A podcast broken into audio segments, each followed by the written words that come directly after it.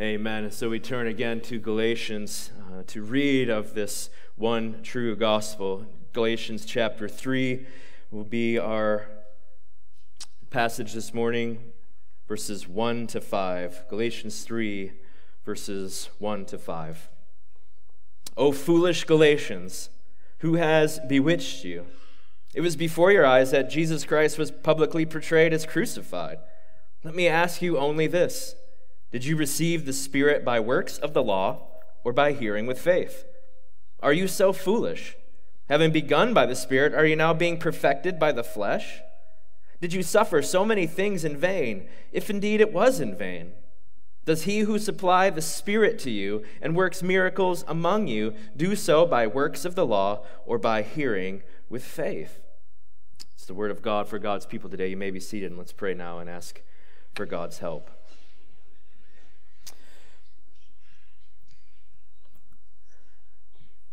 Father, we gather together because of the gospel of Jesus Christ. We continue to gather because of the gospel of Jesus Christ, and we long to persevere in the gospel of Jesus Christ.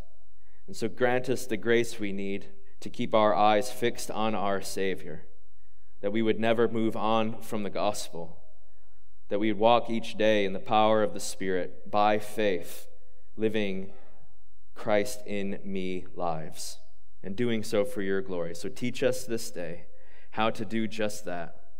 Give us the grace to keep our eyes fixed on Jesus now and forevermore, so that our mouths might forever sing your praise in your presence. And do so, we ask, this day for the glory of your name. Amen. When I was a senior in high school, a couple friend, uh, friends and I uh, decided we would go off campus for lunch. Uh, the only problem was that wasn't allowed. Uh, we didn't have open lunches. So we snuck off to my car and shot off for pizza. And our plan was to sneak back in as everyone was getting back uh, from cafeteria and gym and all the stuff, and the halls were filled with people. We'd sneak back in and get into class, and no one would be the wiser, uh, which was pretty easy back then because I'm so old. Uh, that there wasn't cameras or security officers or you know teachers also didn't want to watch us during their break. So it was fairly easy. I'm not saying that makes it right kids. Don't do what i did. You know do what you're supposed to do. Uh, but it would have worked out if not for the pizza taking longer than it should have. And so by the time we were racing back to school almost there uh, everyone was back in class.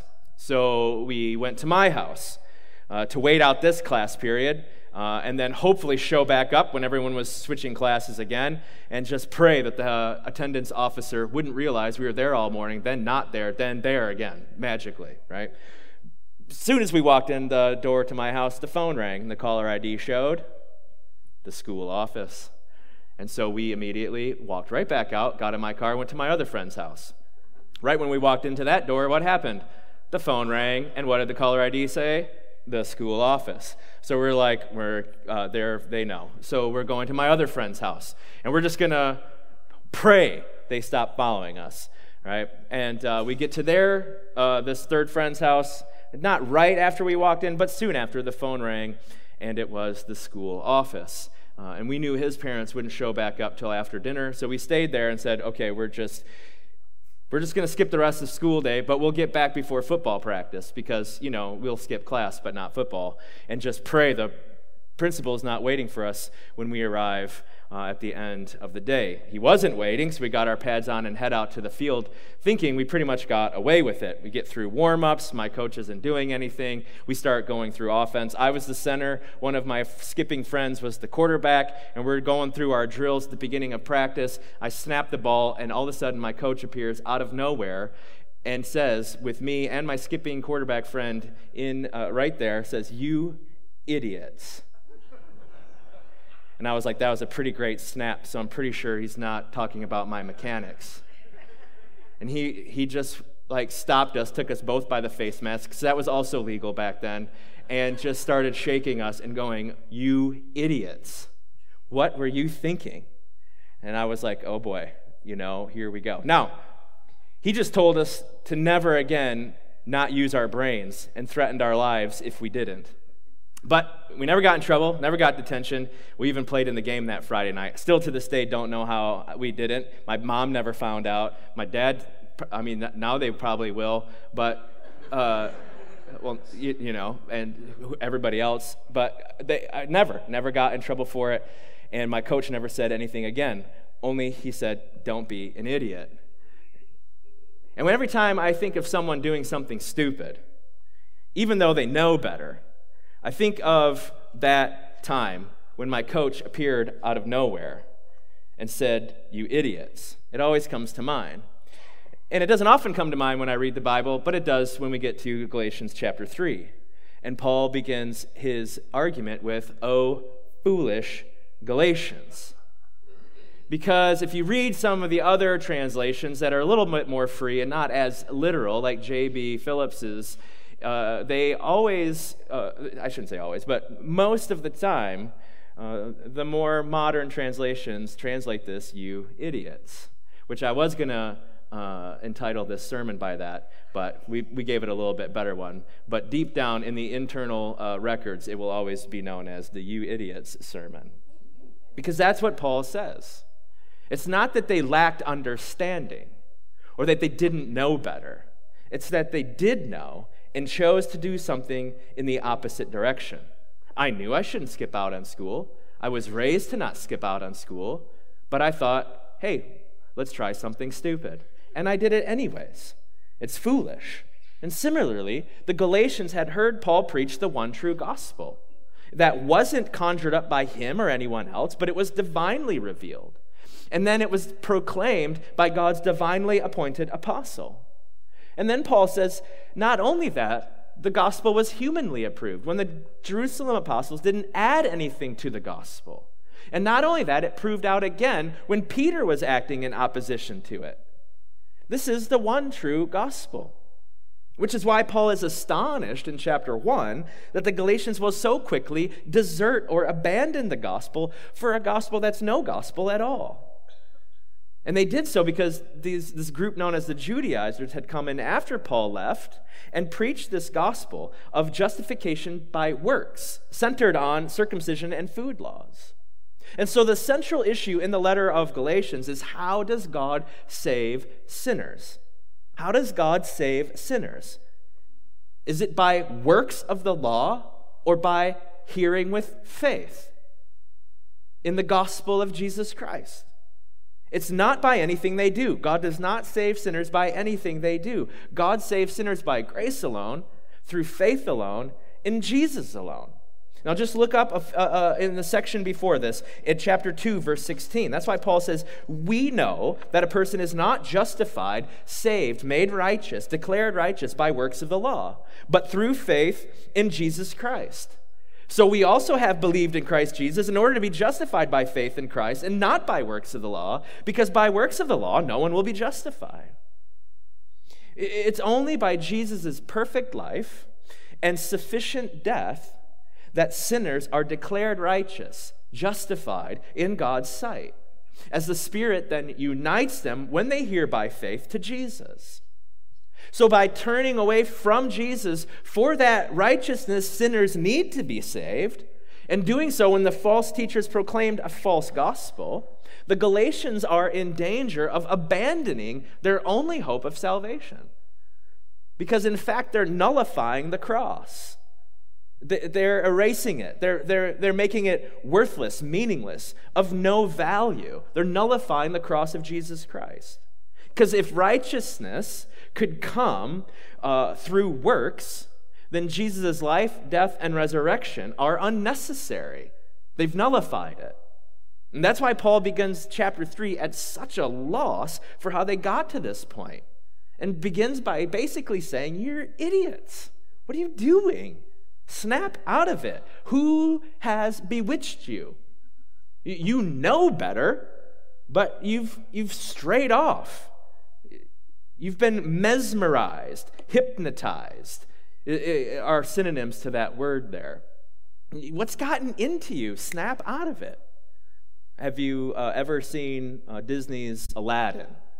The villain Jafar has this staff that he would stick in people's faces and its eyes would start to spin. And it would bewitch the people who were had this you know serpent staff in view. And it would do his bidding. They're bewitched. They know better but yet the spell has come over them and they're acting in complete opposition to what they really know if you don't like Disney movies, that's okay. How, here's an illustration for you. You know, when two people look each other in the face for the first time and they're like, oh, you know, like, that's my life. I will marry this person, right? And all of a sudden, young men start doing things that they've never done before in their life to impress this person and you know the young ladies who've never been in, you know worried about this or that or thinking about guys all of a sudden they're like oh, and you're like what has gotten into you like, oh, you used to do this, now you're like this. It's the same thing. You've been mesmerized, hypnotized by something in view. And this word is the only time it's used in the New Testament, bewitched. And we see why Paul chose it in his next sentence. It was before your eyes that Jesus Christ was publicly portrayed as crucified. That word portrayed uh, is something akin to like a billboard we have when you drive down I 75. This thing that fills up your view and portrays a message. Paul's preaching, like that, filled up their view with Jesus Christ and Him crucified. He said, Your eyes beheld this, this power that is God's power to save sinners. And that power was unleashed when Jesus Christ and Him crucified was billboarded in your eyes or before your eyes, the eyes of faith. You beheld it.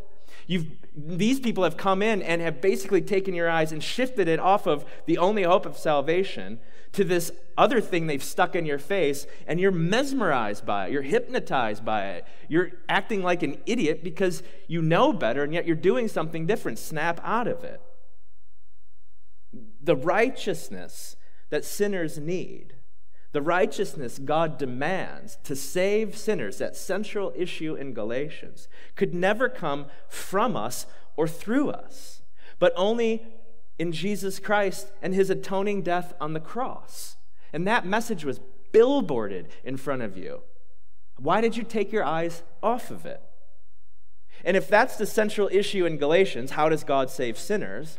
Then the central message of Galatians is the gospel of the God man, Jesus Christ's substitutionary, sufficient, sacrificial death on the cross for sinners. That's the whole point, and everything else flows from it from Galatians. How does God save sinners? Through Jesus' sufficient, sacrificial, substitutionary death on the cross for sinners. It's substitutionary because it was in our place that Jesus stood condemned and bore our sins. It was not his sin nor his place. He stood in our place and bore our sins. It was sacrificial because the penalty of sin is death. And Jesus shed his blood to pay sin's death penalty. And it is sufficient because Jesus' blood pays in sin's death penalty in full accomplishing his people's complete salvation. So it's not a potential or partial salvation that needs adding to it to become an actual salvation. Jesus saves. Not a potential Savior, not a partial Savior. He's the Savior, which is why he cried out on the cross, It is finished because there's nothing left for sinners to do to add to it to be saved. It's done. There's no box checked or left for you to check off. It's not like he did 99 and you do the last one. It, eh, you know, when you've taken those tests, talk about school, high school days, remember when you filled in those things, you know, with the number two pencil, and you, your teacher's like, make sure you fill in the whole thing, or else it might not count. You know, it's not like you get, like, Jesus fills it almost all the way, and even you have to put the last pencil point in one of those circles for it to become an actual salvation. He finished it. It's done. There's nothing left for sinners to do because God alone saves sinners by grace alone, through faith alone, in Jesus alone. And when Paul kicks off this letter to the Galatians, he's so caught up in all this that at the end of verse 5, he says, To whom be the glory forever and ever, amen. That's the gospel. And Paul says, I billboarded Jesus Christ crucified as the power of God for salvation. And the Spirit gave you, gave you the eyes of faith to behold him and believe in him, and the Spirit united you to him. Then, when I left, these guys came in uh, with their sideshow and their bells and whistles and this false gospel, and you're foolishly deserting your only hope of salvation, which is the summary of my first point. Look to Jesus. Look to Jesus. That's point number one if you're note taking. There's, there's only two points. That's the first one. Look to Jesus. That's why Paul says, You got your eyes off Jesus and you started acting like idiots. Put your eyes back on Jesus. Look to Jesus. Looking, trusting, hoping in anything other than Jesus for righteousness and salvation abandons your only hope of the gospel. Get off the abandoning path Look to the billboard of Jesus Christ. As the student ministries pastor here, when I first came to Five Points, uh, when we took the students anywhere, uh, I always reminded them of our expectations of, our, of their behavior when we were out. And rule number one was don't be an idiot, which now you know where that came from from my coach grabbing my face mask and scaring me, saying, Don't be an idiot. Don't be an idiot. Now, maybe that sounds harsh to you. And maybe that's why I'm not the youth pastor anymore. but all joking aside, rather than having 50 rules, I thought that one really covered a lot of ground. You know, like, what would Jesus do? You know, for, for junior high and high school kids, it's pretty easy to say, if you're thinking about doing something, ask yourself, would that be something an idiot would do? And if the answer is yes, just don't do it. Just, just don't do it. That's a pretty easy rule. Not just for kids, but for adults too me included, right? It's very easy for us to start just straight, even though we know better. And five points, rule number one to never hear, oh, foolish, five points, is to never stop looking to Jesus. Never stop looking to Jesus. It's the gospel of Jesus Christ is the power of God unto salvation. And outside of Christ, there's no hope. There's no hope. There's only death. There's only a hamster wheel that will grind you down into nothing until it leaves nothing left of you and you die.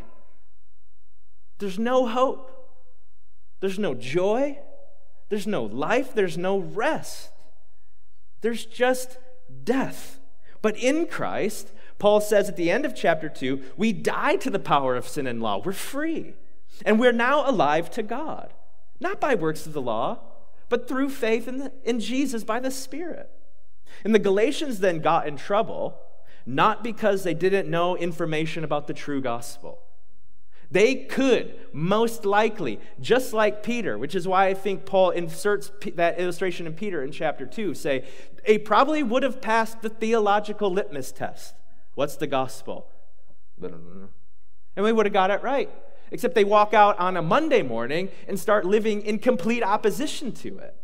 They got in trouble not because they didn't know all the right things or have all the information or couldn't check theological boxes. They got in trouble when they took their eyes off Jesus.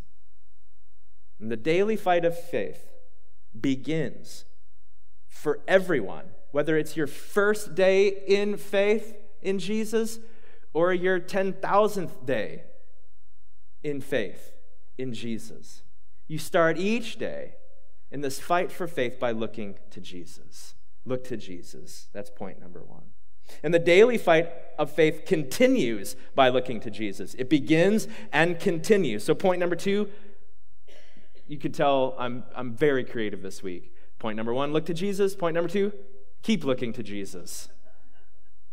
Sometimes I need very simple, simple points too. We don't need to be creative. We just need to not be idiots. Look to Jesus and just don't stop.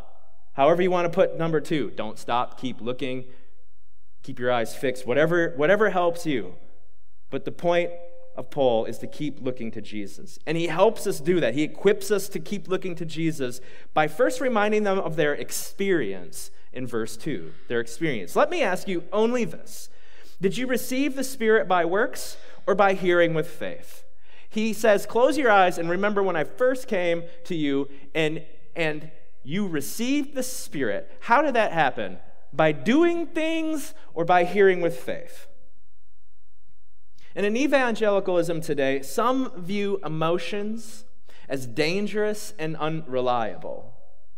And that view is usually an overreaction to the emotionalism of other corners of evangelicalism or the Christian church in general, uh, uh, and, these, and then, which then leads people to base their view of themselves, their self worth, their identity, their relationship with God, and then justify their actions all on how they feel, on past experiences. But both extremes are unbiblical. The Psalms are full of feel language and show us how biblically to use it. The Psalms are full of personal experiences. Jesus felt things deeply. The Psalms help us know how to work through those things because it's the authority of God's Word, which is the lens to which we submit our emotions and experience without erasing them. And it, it, by the way, there's a really great book. Um, from Crossway by Brian Borgman, a, a pastor out west, called Feelings and Faith.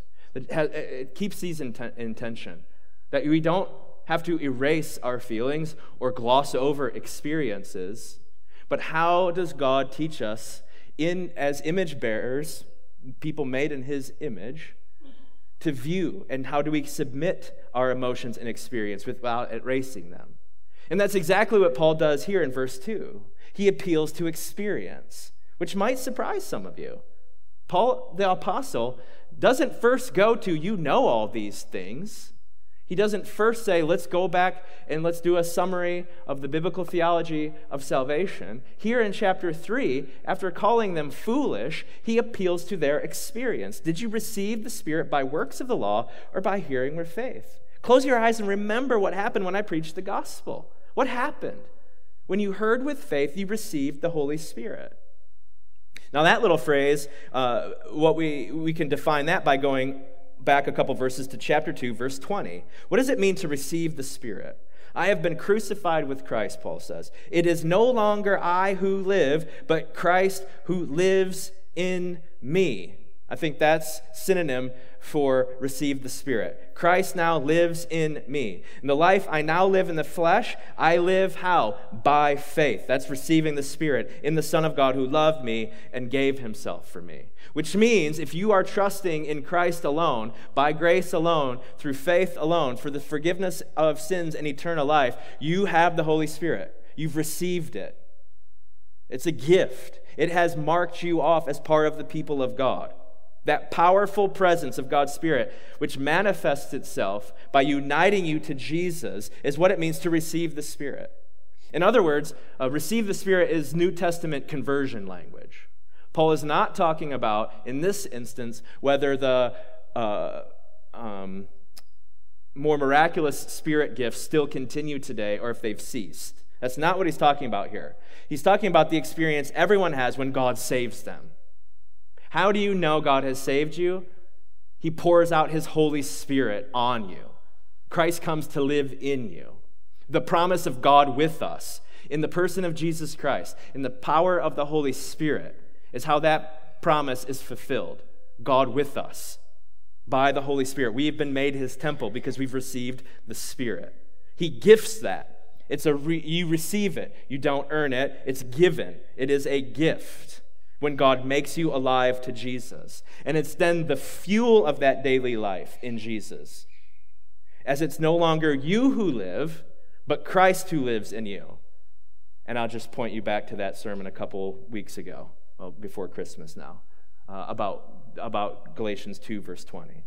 And so Paul basically points back to this conversion experience and asks, Did that happen because you got circumcised or obeyed food laws?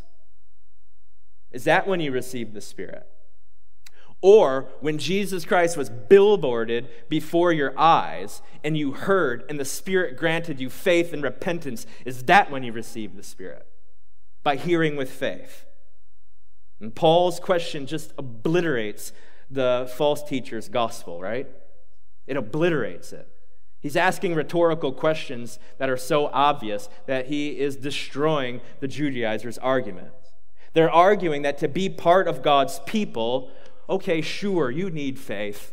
We're not going to argue that. You need faith in Jesus, but you also need works of the law. It's, Jesus is not enough, in other words. And Paul responds, okay, let's just let's play devil's advocate for a moment. If that's true, then why, when you heard the gospel as uncircumcised Gentiles eating bacon, and beheld then in those moments with the eyes of faith Jesus crucified, and you heard with faith, meaning you trusted in Jesus, why then did you receive the Spirit? Which is synonym to being part of the people of God. If you got into the people of God, and the proof was you got the Holy Spirit, and you did that, not by works of the law, but by hearing by faith, then why now are you not continuing on in faith? You see his argument? If faith alone isn't enough to be part of God's people, in other words, if you need something more than faith to become part of God's people, how in the world did you receive the Spirit? That's Paul's argument. He's like, okay, let's just let's say these guys are right for a second. We'll grant them their presence, that you need this plus this. Well, then why in the first moment when you heard Jesus Christ crucified and you believed because of the Spirit, did you receive the Spirit? You were made part of God's people. It's a rhetorical question because it has an obvious answer, since they received the Spirit by hearing with faith and not by works of the law. And if that's true, then works of the law have nothing to do with becoming part of God's people. Which is, Paul, if you are following along here, it's just he just keeps repeating his argument as he's been in the first two chapters, right? This is chapter 2 verse 16 just said in a different way. They receive the spirit not by works of the law, but by hearing with faith, because justification is by faith alone in Christ alone, because by works of the law no one will be justified. And, and you see just Paul's pleading heart when he starts laying this out for them. But it's really pointed and strong language, isn't it? He says, Let me ask you only this. Let me ask you only this. I'm sure none of you have ever done anything like, like skipping school like I did. But just pretend with me for a moment that at some point in your life, you did something that was like beyond reason. And you got caught. And when your parent or someone picked you up and you sat down in the front seat of the car and you get in, you click your, and before you know, the, the person puts it in a drive, they like fake it, you know, they're like, you know, bef- let me let me just ask you one thing. Have you ever been in that situation? Just, just explain to me just one thing. That's, that's, that's what Paul's doing here. He's like, please explain to me how you, in all the stupidity things you could choose to do, chose this. And he's just grabbing their heads because their eyes have been turned onto this mesmerizing false gospel. He's trying to snap them out of it. So he's pulling his head back and he's like, Snap out of it. Let me ask you just one thing. The kind of question that's not really a question because the answer is so obvious, the question is really a statement. Which is why Paul then pulls the classic preacher move and not only just asks one question, which he literally just said, Let me ask you one thing, and then he asks four questions in rapid succession. That's like the preacher who says, All right, now in conclusion, and then goes on for like 14 more minutes. And you're like, This is not the conclusion, and my lunch is ready. That's, that, that's Paul. But not exactly. Because he says, Let me ask you one question. And then these four questions are all the same type of questions. They're driving home to one answer, the obvious answer. Let me ask you this Did you receive the Spirit by works of the law or by hearing with faith? And then we'll see them in just a moment. These four rapid fired questions before they could even get an answer out of their mouth, because the, the answer is obvious. The gospel is not just the beginning of the Christian life, it's also the pathway of the Christian life. And he's like, You know this. you know Jesus Christ is all. He's the end, He's everything. How did you get to the point where you stopped living like that? The gospel is not just the beginning of the Christian life, it's the pathway of the Christian life. So Paul goes in on them. He's just like, you're sitting in the front seat. He's got his hand on the driver, you know, on the, the gear shift or whatever that thing's called. And, you know, like, you can't go anywhere, so you're just stuck listening to him. And here we go. It's like, let me ask you one thing. Before you can even get the answer out of your mouth, he starts going. Have you, having begun by the Spirit, are you now being perfected by the flesh? In other words, if your life in Christ began by the Spirit's powerful work and not yours, are you now going to live the Christ lives in me life on your strength, on the basis of your doing? If your doing couldn't even start you on the path, how in the world do you think it's going to keep you on it and get you to the end? You're not, you're not thinking.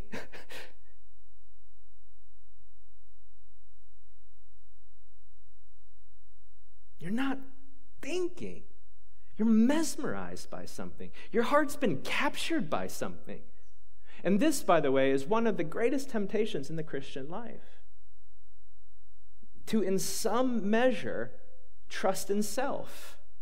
And you might be on the spectrum of it. And the pendulum might swing back and forth a little bit. But if Satan can't get you to abandon Jesus, you know what he likes to do? He likes to think you can saddle up right next to him and help him.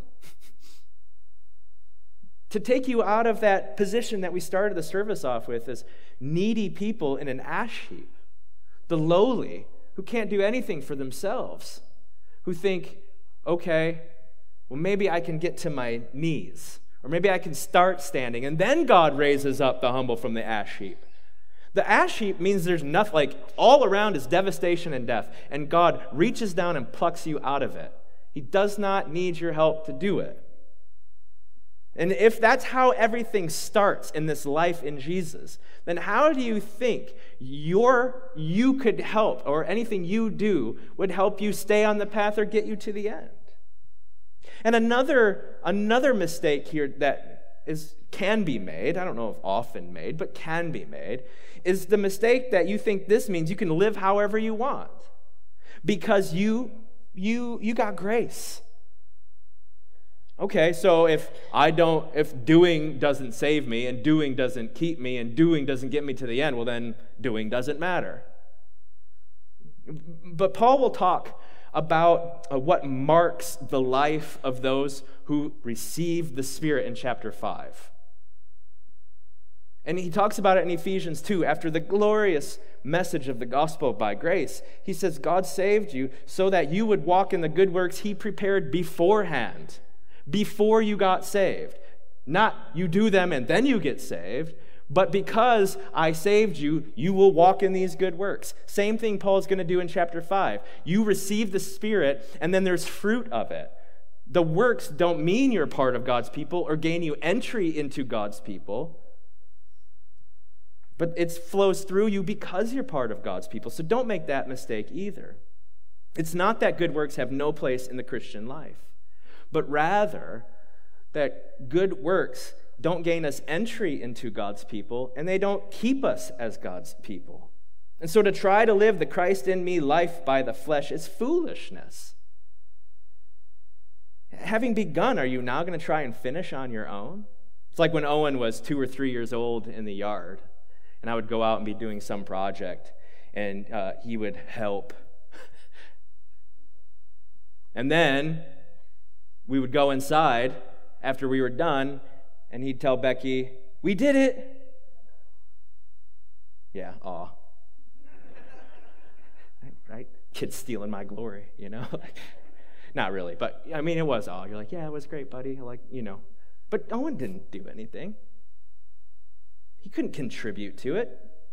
He, he, he didn't add anything to the completion of the project. He had no capacity to do any of that. He couldn't push a mower. He couldn't, uh, like two year old weed whipping out there, you know? It just it doesn't happen. And like that, Paul says, in taking their eyes off Jesus, They began to live as if the way forward in the Christian life lies in the strength of their own doing. But you're like a three year old trying to, you know, do, do projects that you have no capacity or power to complete. The way forward in the Christian life does not lie in your own strength.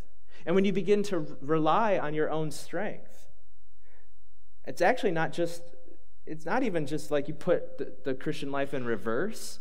What Paul is really saying is that's not the way forward, it's actually the exit ramp out of the Christian life. That's why he goes on in verse 4 and says, Did you suffer so many things in vain? If indeed it was in vain, he's calling their salvation into question. He's saying, if you are relying in the, in the flesh and not in the spirit, you're not in Christ. Everything that we did in those first few weeks or months in Galatians was, was for nothing. It's worthless, it's vain. So it's not just that they are confused, they've abandoned the gospel. Which is why Paul is pleading them, with such strong language.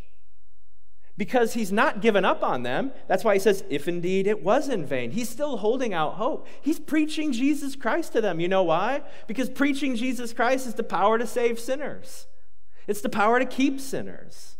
You know, eh, you, if, if, I, if I die tomorrow, uh, Jesus will keep building his church as long as the person next Sunday who stands in here is going to preach the gospel. Because the power is not in me or any other leader or any other pastors, the power is in the gospel. And so Paul hasn't given up. He's not like, I'm done with you. He's not canceling the Galatians. He comes back and billboards Jesus. He's like, if indeed it was in vain, they're not a lost cause. He's pleading with them to look to Jesus to keep their eyes fixed on Jesus. And he does it to like snap them out of their entrancement with this false gospel. And he says, Remember the persecution that you faced when you first heard the gospel with faith. Why does he tie persecution and suffering here in this argument? Well, he's talking, he's talking about the Christian, how do you become part of God's people? Which is tied to that central question how does God save sinners? Right? When God saves sinners, he gives them the Holy Spirit. What also happens when God saves sinners? They start following a Savior that the world hated and killed. And if they hated him, they're going to hate you. So, just like receiving the Spirit it, it is part and parcel with the Christian life, so is suffering and persecution. And he says, Remember the trials and the persecution you faced when you first came to Jesus? Did that happen because of circumcision or food laws? Because you heard by faith and trusted in Jesus. He says, You were uncircumcised bacon eaters who hated who were hated by your neighbors because you started looking to Christ and gave up all your false gods. That was proof you were part of God's people. The moment Jesus, uh, Jesus, you beheld Jesus with the eyes of faith and Him crucified, in that moment, you were part of God's people and then you got the Spirit and you started facing persecution. Was that in vain? Your life in Christ didn't start by cooperation with works. So, how will it continue by cooperation with works? God doesn't need you to save you. And that's why Paul then goes on in verse 5 and says this. And this, this has really um, become uh, one of my favorite verses in studying Galatians. Verse 5. Listen to this. Does he who supply, supplies the Spirit to you and works miracles among you do so by works of the law or by hearing with faith? You know, Paul reminds them of God's Spirit powerful moving and working among them when Jesus Christ was billboarded as crucified before their eyes. Uh, and, and in that powerful moving and working, everything they needed, everything, to be justified in God's sight, to then be brought into his kingdom, to live with Christ living in them for him, for his glory. Christ in me, the, to, to live life with God now and forever. Everything they needed for that was supplied to them by faith. Everything. That word supply means gives everything necessary like completely, totally. Uh, think about it like this maybe some of you do your grocery shopping on Sunday afternoons, and at some point, you're going to go and get your groceries for the week. Think about going to Costco and not just getting a cart full for the next week or two, because it's Costco, so you get those giant things, you know. You're like, I'm set for a couple weeks, I don't have to do this again. But instead of just getting a cart full for a week or two, they give you the entire store and send it home with you. And they do so not because then you swipe your credit card, but they're just like, oh, you're here. Here you go. And they send you home with your cart full and probably like 80 semis full of stuff. Free. And Paul says that's what happened by faith. You were needy, had nothing, nothing in your hands. You were dead, but God. And He gave it all to you free. And now, not only is your pantry stocked, but so is your fridge and your cupboard and your freezers and your garage and your basement and your closets and your drawer and your attics and your yard and your shed. And you're like the you're like everyone thinks in the neighborhood you're a hoarder now because you got all these things like going like you'll never need anything for the rest of your life. You're like that guy's the ultimate prepper. You know, like he's just lost his mind. But it's Jesus. Jesus, you got everything you need. But then the next day, you're like, I, am going to start sending a check back to Costco for the things I take out of my pantry. That's what Paul says the Galatians are doing. You got everything supplied that you need and you got it free. And for some reason, you got out your checkbook and started writing checks back to them. Like that, that you could give something in this free gift that you got instead of just living, living in it. That's the image Paul gives that living the Christian life by any means other than faith abandons the only way of salvation. And it's foolish. What would your friends think if you walked home with the, with the lottery of winning Costco and then they saw you scribbling out a check for it? You're like, did, did they send you a bill? And you're like, no, I got it for free yesterday. What, what would they call you? I'm pretty sure they wouldn't just say, oh, foolish person. And that's what so much of us do. Man, we've been supplied with everything we need, not just for salvation, but to keep going. And that's the how does God save sinners? And the Judaizers are like, okay, you need faith. How are you going to stay saved? How are you going to make sure? Well, you gotta you gotta help God out. No, He supplied everything. I love that word supplies. Because it addresses everything. This afternoon or tonight, when you put your head on your pillow, and instead of falling right to sleep, the fears start swirling. The trials you have start rising in your mind. The problems swirling around you. The things that you're facing just start weighing on you living by the Spirit and not the flesh in those moments. takes the same steps necessary to begin that life in the Spirit. It's by faith. Faith in the God who provided everything needed for our greatest problem, our sin separating from us from Him and the death that sin deserved. And He did it by providing fully in His Son and his son's substitutionary, sacrificial, sufficient death that was not earned or even partnered with by us. All that that we needed for that great problem was supplied by faith. And if the God who supplies everything needed for salvation can be trusted with the greatest problem we have, then the God who supplies everything needed can be trusted to provide everything we need to continue living the Christ in me life. I don't know what you might face, but the principle is the same. This God supplies everything we need. And if He did so for our greatest problem, then He will do so for every problem. And the pathway to start working through those fears or walking through the problems or, or the trials is not avoiding them, but by the Holy Spirit, grabbing hold of those promises and everything God supplies and walking by faith. That Christ in me life. In other words, brothers and sisters, we never move on from the gospel. It's the source of our life and it sustains our life. And the greatest hurdle, obstacle, temptation we face to get us off that never moving on from the gospel kind of life really is self sufficiency. That the source of my life and the sustaining of my life can be found somewhere in here.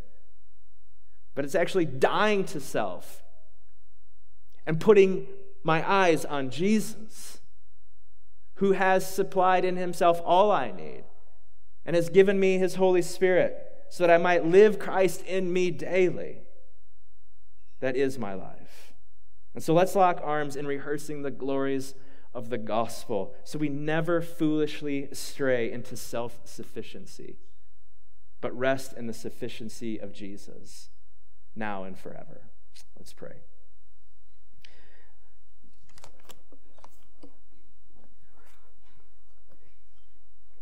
Lord, we, we sang earlier, off, often foolish I strayed.